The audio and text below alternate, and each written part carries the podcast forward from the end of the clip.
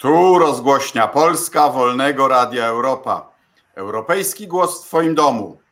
Kolejny odcinek Czasu Zarazy, dziś z Chobielina i z Tucholi w Kujawsko-Pomorskiem, a Państwa i moim gościem jest Tadeusz Kowalski, burmistrz Tucholi od 2006 roku. Czołem Panie Burmistrzu. Witam Pana Ministra, witam Państwa serdecznie i pozdrawiam z Tucholi.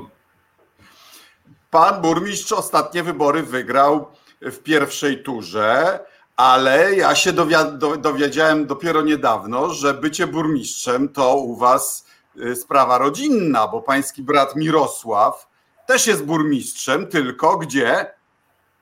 No, w Niemczech. W Niemczech! Jezus Maria, koniec świata. Jak to? Polaka wybrali na burmistrza Niemcy? No tak się złożyło. Mój brat e, na początku lat 90. wyjechał do Niemiec ze swoją małżonką. Mm, tam podjął pracę i był działaczem sportowym najpierw, później e, radnym, aż w końcu e, przed e, sześcioma laty został po raz pierwszy burmistrzem i, i w kolejnej kadencji postarał się o reelekcję. Rzeczywiście. To jeszcze, to jeszcze z, z, z, ramienia konserwatywnej CDU, tak? Czyli Niemcom konserwatywnym Polak nie przeszkadza, a, a, na, a, a niektórym u nas przeszkadza.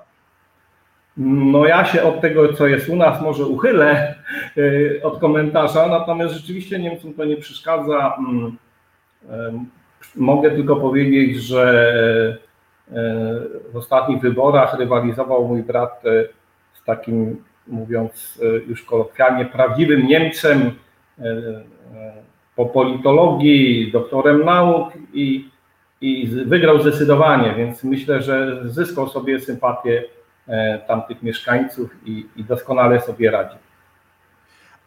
Na pewno macie zjazdy rodzinne i co? Porównujecie sobie sposoby zarządzania, bo to rozumiem gmina porównywalna z Tucholą, trochę mniejsza, tak? Owszem, mniejsza gmina to jest inaczej ja powiem, mój brat jest burmistrzem miejskim, to jest gmina miejska, aczkolwiek miasto powiatowe. I, i rzeczywiście problemu zdecydowanie ma mniej, bo, bo ja wiem to od niego, ale też wiem od moich przyjaciół w Niemczech, burmistrzów miast partnerskich, chociażby Bawarii czy, czy w Mecklenburgii. E, tam burmistrzowie raczej, e, raczej administrują. Z małymi jakimiś tam mm, elementami y, budowy, inwestycji itd. Tak w naszych samorządach, jak pan minister wie, jak państwo wiecie, oczekuje się od samorządowców, żeby budowali, budowali, tworzyli i również administrowali, ale przede wszystkim przez pryzmat tego, co burmistrz wybudował, czy prezydent, czy wójt, na nas się ocenia. Czy jest jakiś pomysł, który pan zapożyczył od brata albo na odwrót?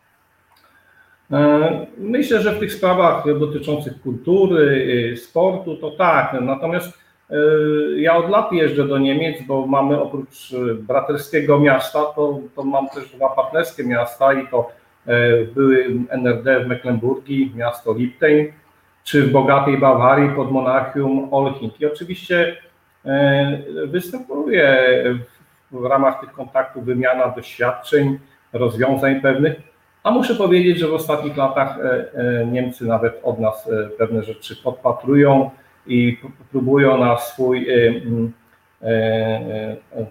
grunt niemiecki zastosować. Muszę powiedzieć, że ja na przestrzeni tych 14 lat, odkąd jestem burmistrzem, przypatruję się tym kontaktom, tym rozmowom i, i muszę powiedzieć, że o ile na początku to wydawało nam się, że możemy mieć jakieś kompleksy, to w tej chwili już na pewno nie. E, mówię tutaj o tej sferze funkcjonowania jako samorządowców. E, w kwestii chociażby inwestycji i tak dalej, to oni naprawdę z podziwem na nas patrzą. E, kiedy się zaczęła ta pierwsza perspektywa finansowania unijnego w 2007 roku, to byli pod ogromnym wrażeniem, kiedy podczas kolejnych wizyt w Polsce widzieli, ile u nas nowych inwestycji powstało, dróg, inwestycji kubaturowych, więc y, myślę, że w tej chwili możemy rozmawiać jak partnerzy z partnerami.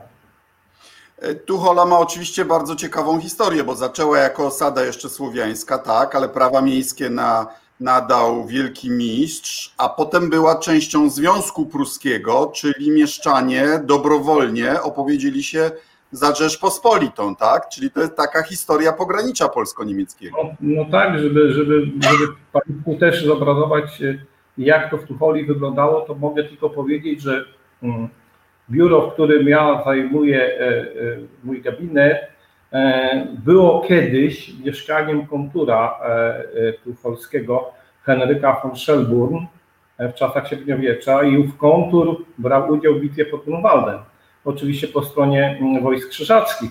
Jest nawet taka, e, taka, taka opowieść o nim, e, spisana przez kronikarza Jana Długosza.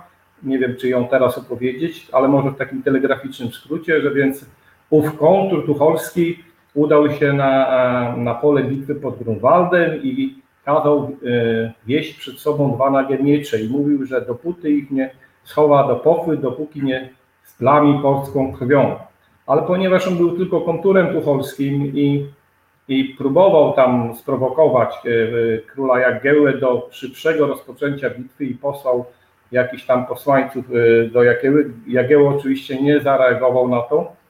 E, i to wszystko opisał Długosz, ale również opisał w ten sposób, że ów kontur okazał się zwykłym tchórzem, bo z, z pola bitewnego zbiegł i, czescy harcownicy go ścieli gdzieś pod Elblągiem I mogę taką historyjkę również opowiedzieć, że Jan Matejko uwiecznił jego postać na, na słynnym obrazie Bitwa e, pod Grunwaldem.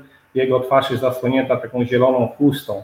E, powiem więcej, w roku 2010 Nieopola tutaj za urzędem w Parku Miejskim odbyła się taka inscenizacja wojów, na którą zaprosiliśmy władze województwa warmińsko-mazurskiego z wójtem Grunwaldu i, i repliki takich dwóch nagich mieczy przekazaliśmy. One znajdują się w Muzeum Grunwaldu właśnie w Grunwaldzie. Czyli pańska obecność w pana własnym gabinecie jest żywym dowodem na to, że z Niemcami można wygrać. Ale my teraz tutaj siedzimy i tutaj jest Polska. Tak jest. Y, Polska i stolica Borów Tucholskich. W tym roku zostajemy na urlopach w kraju. Jak się do tego przygotowujecie? Jak w tej chwili e, wygląda baza turystyczna i w ogóle obecność turystów? No, muszę powiedzieć, że oczywiście po tych obostrzeniach, które miały miejsce, e, baliśmy się, szczególnie ta branża turystyczna. Jest jej e, dość sporo, coraz więcej jest w Borach Tucholskich. Są również gospodarstwa agroturystyczne, które co roku przyjmowały turystów. I widzimy już teraz po tych podjęciu obostrzeń, widzimy pewne ożywienie, nawet bym nie powiedział pewne, a dość duże. Już od wczoraj właściwie e, widziałem na przykład e, rowerzystów, rajd rowerowy, miałem okazję rozmawiać z Poznania, ale e, z tego co orientowałem się od tych operatorów turystycznych, wszyscy mają pobukowane już miejsca i spodziewamy się najazdu turystów, oby oczywiście mm, ta pandemia nas tutaj jak dotąd w dalszym ciągu umijała, żeby ktoś nam mówiąc kolokwialnie, znowu czegoś nie przywiózł. Ale jesteśmy przygotowani. Oczywiście te ograniczenia stanowią pewien problem, ale mm, myślę, że już ta branża do tego się przyzwyczaja, przygotowała, również e, mieszkańcy, więc e, mamy nadzieję, że w jakimś stopniu ta branża odrobi te straty, które poniosła e, w miesiącach, kiedy funkcjonowały te obostrzenia. W Tucholi kiedyś było renomowane technikum e, przemysłu drzewnego i w ogóle e, leśnictwa, teraz akademia, tak? Jak oni komentowali ten e, zakaz wstępu do lasu? W Tucholi w dalszym ciągu jest jedno, jeżeli nie najlepszy, to jedno z najlepszych techników leśnych w Tucholi.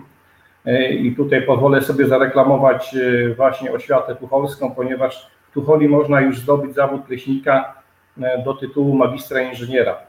Mamy, tak jak Pan Minister wspomniał, technikum leśne, ale oprócz tego mamy wyższą szkołę, wyższą szkołę zarządzania środowiskiem, na której e, można zdobyć tytuł inżyniera i od kilku już lat e, magistra. Oczywiście wstęp do lasu, no, no, najpierw można było, potem były znowu zakazy. Oczywiście to wszystko zależy, jak, jak ludzie mm, do, do tych obostrzeń czy poluzowań, jak to inni nazywają, mm, podchodzą. E, ja nie zauważyłem jakiegoś natłoku czy nie, nie zachowywania dystansu w lesie. E, no, las jest i ma być dostępny dla ludzi. I kiedy Dyrekcja Regionalna Lasów, e, państwowych w Toruniu poinformowała, że można mm, do lasu się udawać, no my to chętnie udostępnialiśmy te, te, te newsy i, i zapraszaliśmy ludzi. Potem się okazało, że znowu nie można. Był moment, kiedy była susza, na szczęście znowu popadało, a teraz jako ciekawostkę mogę powiedzieć, że już pojawiły się grzyby w borach tucholskich. Wow. Um, ile macie przypadków wirusa? E, na dzisiaj nie mamy żadnego i nie mieliśmy żadnego. Mieliśmy jedno zejście śmiertelne mieszkańca Tucholi, ale według ustaleń sanepidu e, on, mówiąc kolokwialnie, tego wirusa złapał w jedno i w jednym szpitalu. Mhm. Miał choroby współistniejące, rzeczywiście dość, dość poważne choroby i według ustaleń tak to jest, więc w statystykach e, Tuchola ani powiat tucholski żadnego przypadku nie ma. A jaki wpływ pandemia ma do tej pory na zatrudnienie i na biznes? E, no muszę powiedzieć, że, że na początku wszystkie te branże, które z racji tych obostrzeń nie mogły funkcjonować, mam tu na myśli różnego rodzaju usługi, zakłady fryzjerskie, kosmetyczne, służby zdrowia w dużym też ograniczeniu mogły funkcjonować, e, to wraca, e, wraca do normy. Po, po pierwszym dniu, czy podczas pierwszego dnia po zniesieniu obostrzeń, to widziałem nieopodal urzędu du, dużą, bardzo dużą, długą kolejkę i tak było chyba przez kilka dni do fryzjera. I to zaczęło funkcjonować. I muszę tu powiedzieć, że kiedy rozmawiałem z tymi mm, usługodawcami wszystkimi, to, e, to wypowiadają się, że, że ta pomoc, szczególnie chodzi o te jednoosobowe stanowiska, mm, była pozytywnie przyjęta i, i, i tutaj y, dobrze to odebrali. E, Natomiast jeżeli chodzi o zakłady produkcyjne, których też jest niemało w Tucholi, może to nie są jakieś potężne poza jednym dużym giełdowym zakładem hydrotorem, ale w branży czekoladowej czy, czy przemysł drzewny, około drzewny, nie mieliśmy żadnych przestoi. W jednym z zakładów planowany przestój na lipiec został przyspieszony i, i, i wprowadzono go trochę wcześniej. Natomiast gospodarka E, e, jak to się mówi, rusza w tej chwili całkiem dobrze i, i, i na razie e, ci, którzy chcieli pracować i chcą pracować w dalszym ciągu pracują. Bywały takie przypadki, gdzie zamknięto działalność, ale ja myślę, że pomoc nie będzie na, na tyle długa i, i nie da się żyć bez pracy, więc ci, którzy w jakimś stopniu mm, ograniczyli swoją działalność, tudzież zamknęli, Mm, e, wrócą z powrotem na rynek pracy. Także tragedii jeszcze na razie u nas nie ma w tej chwili. O tym, czy nie da się żyć bez pracy, to jeszcze chciałbym porozmawiać. A proszę powiedzieć, jak pandemia wpłynęła na finanse samego samorządu? No i tutaj, tutaj to jest coś, co spędza nam sens powiek, e, ponieważ w związku z pandemią mm, zauważamy, mm, to inaczej, może zacznę inaczej, nie tylko w związku z pandemią, w związku z, z, różnymi ustawami i zmianami, które w ubiegłym roku zostały wprowadzone, mm, odczuwamy ubytek e, dochodów, jeżeli chodzi o samorząd tucholski. Ile wynosi, ile wynosi budżet Tucholi i jak, jak, jak to się No więc właśnie, budżet Tucholi, on się w ostatnich latach utrzymuje na poziomie około 100 milionów e, złotych. E, I na dużych cyfrach myślę, że to całkiem dobrze widać, to ja podam kilka wielkości budżetowych. Z tych 100 milionów złotych około 27-8 milionów to są wydatki na oświatę. I tutaj muszę zauważyć jedną zależność. I tutaj z pewnością nie będę odosobniony, to szczególnie dotyczy gmin miejsko-wiejskich, ale, ale y, samorządów, samorządów takiej wielkości między innymi jak Tuchola. 27 czy 28 milionów wydatków na oświatę, z tego otrzymujemy zaledwie 14 milionów subwencji. Ja przypomnę, że w ubiegłym roku miała miejsce dwukrotnie podwyżka e, wynagrodzenia nauczycieli. Mogę ze swojego terenu powiedzieć, że środki zwiększone, które środki na podwyżki, które otrzymaliśmy, e, pokryły zaledwie 50% potrzeb na podwyżki. I teraz e, subwencja w tym roku właściwie się nie zmieniła w stosunku do ubiegłego, bo ja przypomnę, że ona idzie za uczniem, a uczniów nam nie przybyło.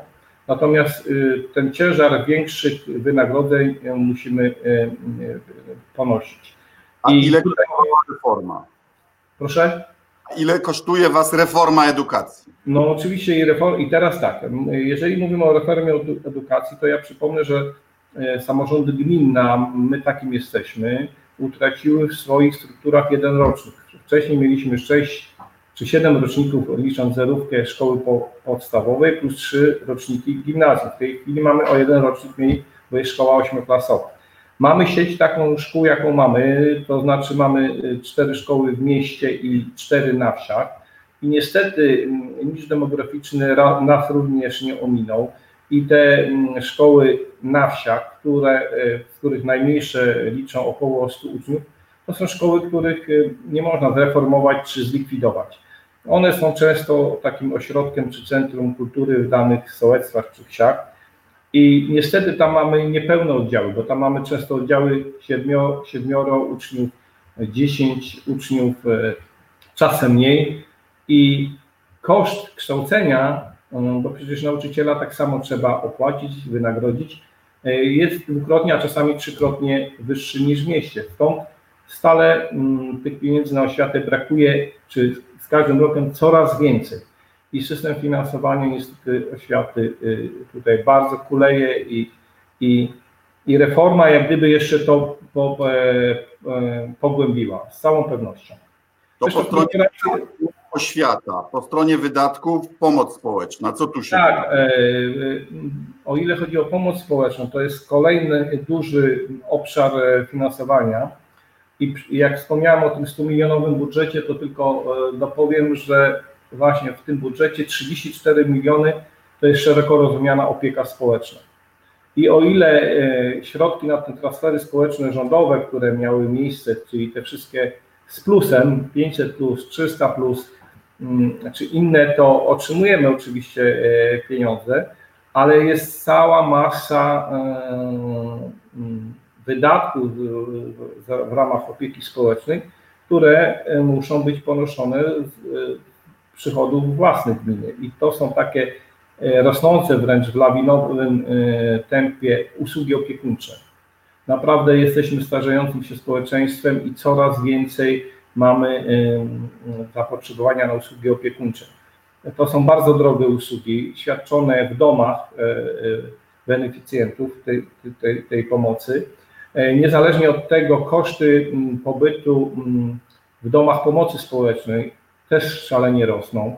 Ja tylko mogę podać, że w przypadku gminy Tuchola to jest ponad milion złotych za sam pobyt w domach pomocy społecznej, a przypomnę, że tam odpłatność jest też, e, jeżeli ktoś miał emeryturę czy rentę, częściowa z, z tych dochodów. Także to są koszty, które stale rosną, my na nie nie otrzymujemy dodatkowych środków, żadnych środków. Ponadto dość powszechne było uruchamianie domów dziennego pobytu. My taki dom dziennego pobytu wybudowaliśmy piękny, nowy, przed dwoma, trzema laty.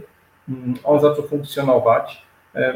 I też, żeby zobrazować e, skalę problemu, to tylko powiem, że koszt tego utrzymania tego domu to jest około 250 tysięcy złotych.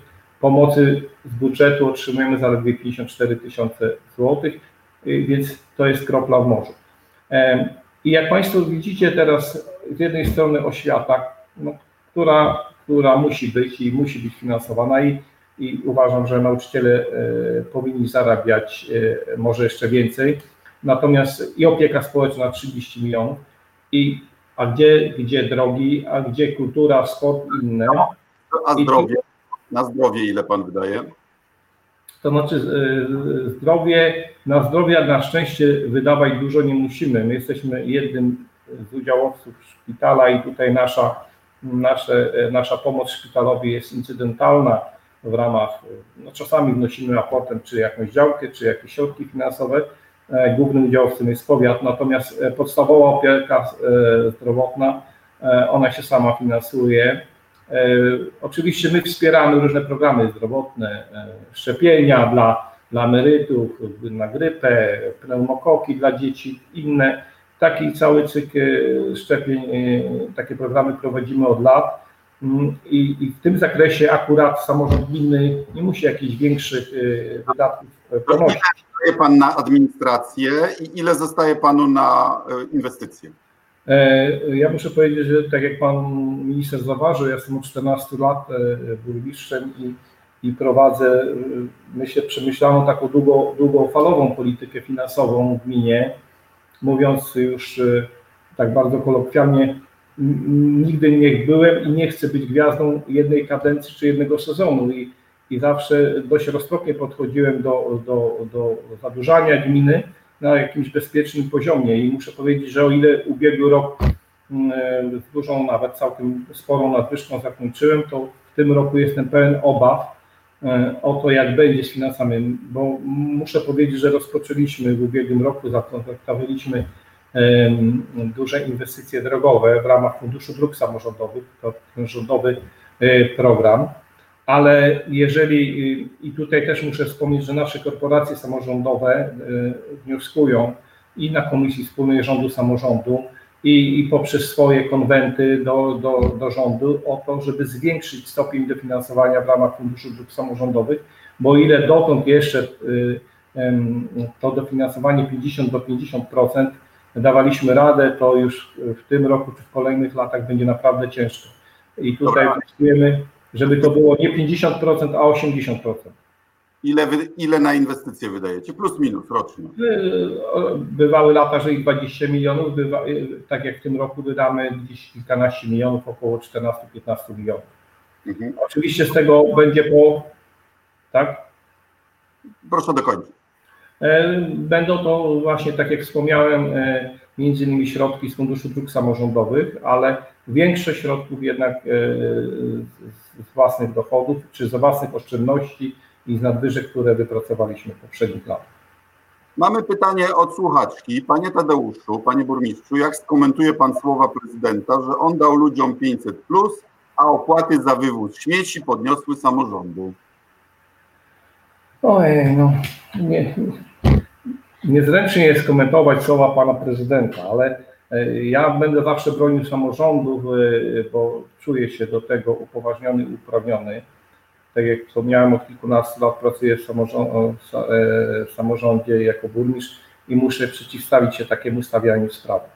Mm, po pierwsze, pieniądze na wszystkie transfery społeczne dajemy my, podatnicy, czyli mieszkańcy, tak? Obywatele. Mm. Jeżeli chodzi o śmieci, ja tę wypowiedź słyszałem i byłem ją również no, zniesmaczony, powiem delikatnie, dlatego że to mm, e, wpływ na podwyżkę cen śmieci nie mają samorządy, natomiast e, przede wszystkim zmiany ustawowe.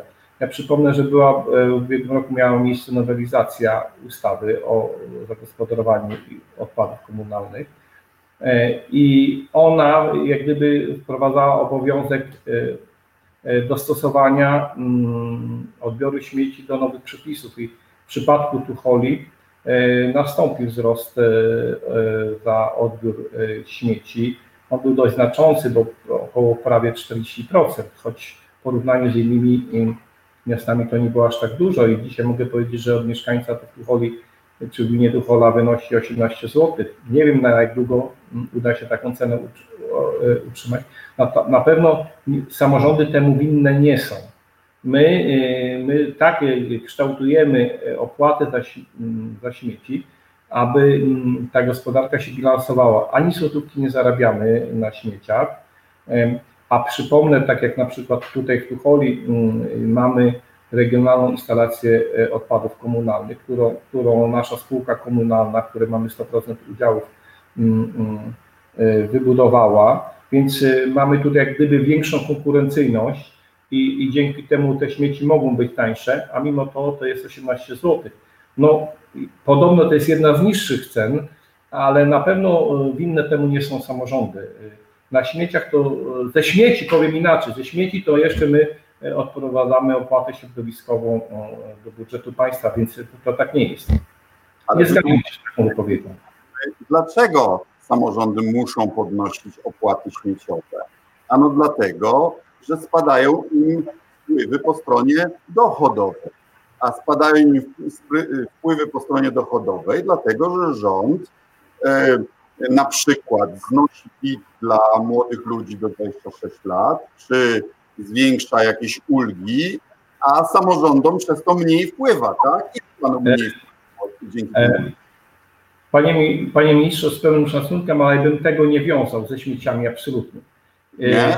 Ja się całkowicie z panem ministrem zgadzam, że e, dochody samorządom e, e, spadły i będą malały i na to składa się wiele czynników, między innymi te, o których pan mówił. Ja widzę znaczący spadek dochodów z PIT-u, z CIT-u, mm, więc a, a po drugiej stronie większe koszty w związku z tym, co, o czym Pan mówił, podniesienie najniższego wynagrodzenia mm, i tak dalej. Natomiast żaden, zaręczam Pana, że żaden z samorządów nie zarabia na śmieciach. My sobie nie nadrabiamy ubytków innych dochodów opłatą za śmieci.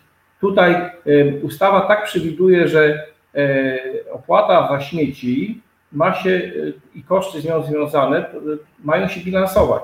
Czyli mhm. mamy mieć tyle przychodów ze śmieci, ile wydatków. Mhm. Więc tutaj absolutnie to jest, e, e, jeżeli gdzieś ktoś powtarza e, taką mm, tezę, że samorządy teraz nadrabiają, a ja to też widziałem w różnych mediach, to jest nieprawda, absolutnie. Na pewno samorządy nie łatają, mówiąc kolokwialnie, sobie dziur budżetowych opłatą za śmieci, absolutnie.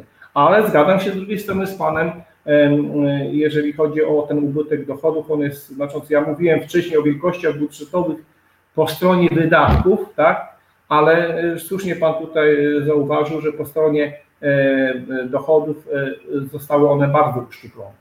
To ile Pan ma mniej w tym roku w porównaniu z rok czy dwa temu z PIT-u czy z CIT-u? No więc mój skarbnik mi przygotował taką symulację na podstawie ostatnich, ostatnich pięciu miesięcy, czyli pierwszych pięciu miesięcy tego roku i mm, zakładamy, że jeżeli taka tendencja utrzymałaby się do końca roku, to nasze dochody z PIT-u będą o 24% niższe od planowanych. To jest bardzo. Tak. Natomiast e, jeżeli chodzi o CIT, to ten e, spadek będzie nawet większy. Zakładamy, że to może być e, 33%. I mówiąc w nominalnych e, wartościach, e, gdyby taki scenariusz e, e, się zrealizował, to niestety na, nasze dochody spadłyby w stosunku do planowanych o 5,5 miliona złotych. I teraz przy braku takich środków, mm, to, to mogą być pieniądze, które będzie nam brakowało na przykład na nasz udział w inwestycjach drogowych. Dlatego tak bardzo nam zależy, żeby Fundusz Dróg Samorządowych, dofinansowanie z tego tytułu było wyższe niż 50%, bo jestem przekonany, że większość samorządów przy takim mm, e, poziomie dofinansowania po te środki po prostu nie będzie mogło sięgnąć, żeby nie stracić po prostu e, płynności finansowej. Naprawdę e, nie wiem, co by musiało się wydarzyć, żeby jakiś super scenariusz się zarysował, żeby te dochody zaczęły rosnąć. Ja takich przesłanek na dzisiaj niestety nie widzę, a jak powiedziałem, koszty stale e, rosną. Jedna pozytywna sytuacja, którą zauważyłem w ostatnich tygodniach, to e, mniejsze kwoty, jeżeli chodzi o usługi, e, jeżeli chodzi o inwestycje drogowe, tutaj no jest korzystniej niż było na przykład przed rokiem, ale to też wynika i to wcale nas nie cieszy, bo mm, przedsiębiorcy drogowi i, jadą po kosztach, e, żeby utrzymać zatrudnienie. To też jest swego rodzaju ratunek dla nich i, i oczywiście my, my, my, ktoś by mógł powiedzieć, że teraz sobie odbijemy, tak? Wcale nas to nie cieszy, bo chcielibyśmy, żeby oni też mogli wypracować mm, jakiś zysk. Dlatego mm, oczekujemy tutaj w samorządach od rządzących e, jakieś, jakieś też tarczy dla nas, dla samorządów albo poprzez nas dla przedsiębiorców, bo na pewno tutaj y, na dole w samorządach gminnych, powiatowych y, każda złotówka budżetowa jest bardzo szanowana, bardzo roztropnie wydawana i wydaje mi się, że gdyby był większy transfer środków budżetowych właśnie poprzez te małe samorządy, udałoby się nie jedno miejsce pracy, nie jeden zakład na przykład budujący drogi czy czy infrastrukturę kubaturową uratować. A ile tego, z tego spadku dochodu to jest wynik pandemii, a ile y, ulg y, czy zmian podatkowych dokonanych przez rząd centralny? E, ja powiem tak. E, no i ja bym nie chciał być teraz krytykiem e, rządzących, natomiast o tym się, nie, o tym się mówi i samorządy o tym alarmują od miesięcy, od ubiegłego roku. Właściwie kiedy, kiedy była mowa o obniżeniu podatku czy, czy zwolnieniu e, poszczególnych grup e, do 26 roku, skądinąd bardzo fajna sprawa tak, dla tych młodych ludzi. Natomiast my z tego tytułu jako samorządy nie otrzymaliśmy żadnej rekompensaty.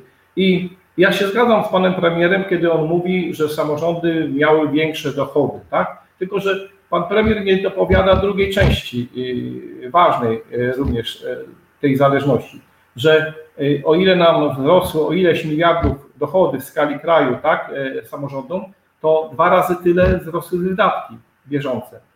I, i tutaj no, rozchodzą, to się gdzieś rozchodzi i, i tych pieniędzy niestety będzie brakowało. A ja myślę, że samorządy to jest coś i, coś wspaniałego. Zresztą w tym roku E, e, obchodziliśmy 30-lecie e, samorządu i, ja myślę, że to jak Polska wygląda, jak się pięknie rozwijała w ostatnich dekadach, to jest przede wszystkim zasługa lokalnych społeczności, właśnie tych samorządów, które no, nasz kraj tak pięknie odbudowywały i, i ja zawsze będę apelował do rządzących, żeby jak największy transfer środków właśnie poprzez samorządy na czytelnych, transparentnych, jednakowych dla wszystkich zasadach E, przebiegał. I na pewno e, będziemy gwarantem dalszego e, dynamicznego rozwoju naszej pięknej ojczyzny. Zmierzamy do końca. Jaką miałby Pan jedną sugestię, czy to w dziedzinie oświaty, czy zdrowia, czy właśnie finansów samorządowych dla rządzących, czy dla kandydatów na prezydenta? No, co by można zrobić, żeby usprawnić zarządzanie naszym krajem? E, z pewnością e, e, dalszej reformy, jeżeli chodzi o oświatę, wymaga system finansowania oświaty. Ja tutaj oczywiście nie odkryłem żadnego czegoś nadzwyczajnego. O tym samorządowcy mówią od lat. Ja powiedziałbym więcej, od dekad. Tak? A rzeczywiście ten problem nasilił się w ostatnich latach. I, i o ile no ja nie chcę poddawać ocenie reformy y, samej w sobie, reformy oświaty, ale na pewno y, skutkiem negatywnym tej reformy dla samorządów to jest pogłębienie, jeżeli chodzi o deficyt środków y, na jej finansowanie. Z całą pewnością i, i tutaj myślę, że większość samorządów, jeżeli nie wszystkie, to potwierdzą. E, także tutaj no były takie pomysły nawet, żeby Ministerstwo Edukacji Narodowej e, przejęło finansowanie oświaty. Wtedy rzeczywiście my, my byśmy przyklasnęli temu na pewno i by mogły gminy się bardzo dynamicznie rozwijać, bo jak ja wspomniałem, wydajemy dwukrotnie więcej niż mamy subwencji. Oczywiście, żeby być, tu nie być go e, uczciwym, to trzeba powiedzieć, że są zadania systemu oświaty, które e, powinny być finansowane mm, z dochodów własnych gmin i to się dzieje. Natomiast subwencja y, jeszcze niedawno pokrywała 70% tego, co powinna, w tej chwili to, to jest znacznie mniej, więc tutaj to powoduje ogromny y, niedobór środków y, w naszych samorządach. Dziękuję bardzo. Wiem, że mojej audycji przysłuchują się rządzący, także rząd, prorządowa prasa, więc bardzo proszę potraktować ten głos Tucholi poważnie i przekazać przekazać dalej tym, którzy mogą na to wpłynąć. Panie burmistrzu, serdecznie dziękuję za tą rozmowę. Państwa wszystkich namawiam do wyboru pięknych naszych borów tucholskich na odpoczynek od pandemii, na, e, na doładowanie baterii, na jesienne, miejmy nadzieję, już powrót do normalności. E, gra, e, serdecznie życzę kolejnych sukcesów politycznych i samorządowych w Tucholi. Dziękuję bardzo. To była rozgłośnia polska Wolnego Radia Europa. Europejski głos w Twoim domu. Jeśli się Państwu podobało, to proszę o udostępnianie, szerowanie, lajkowanie na Facebooku, na YouTubie, na Twitterze. Serdecznie dziękuję, pozdrawiam i zapraszam na następny odcinek. Do widzenia.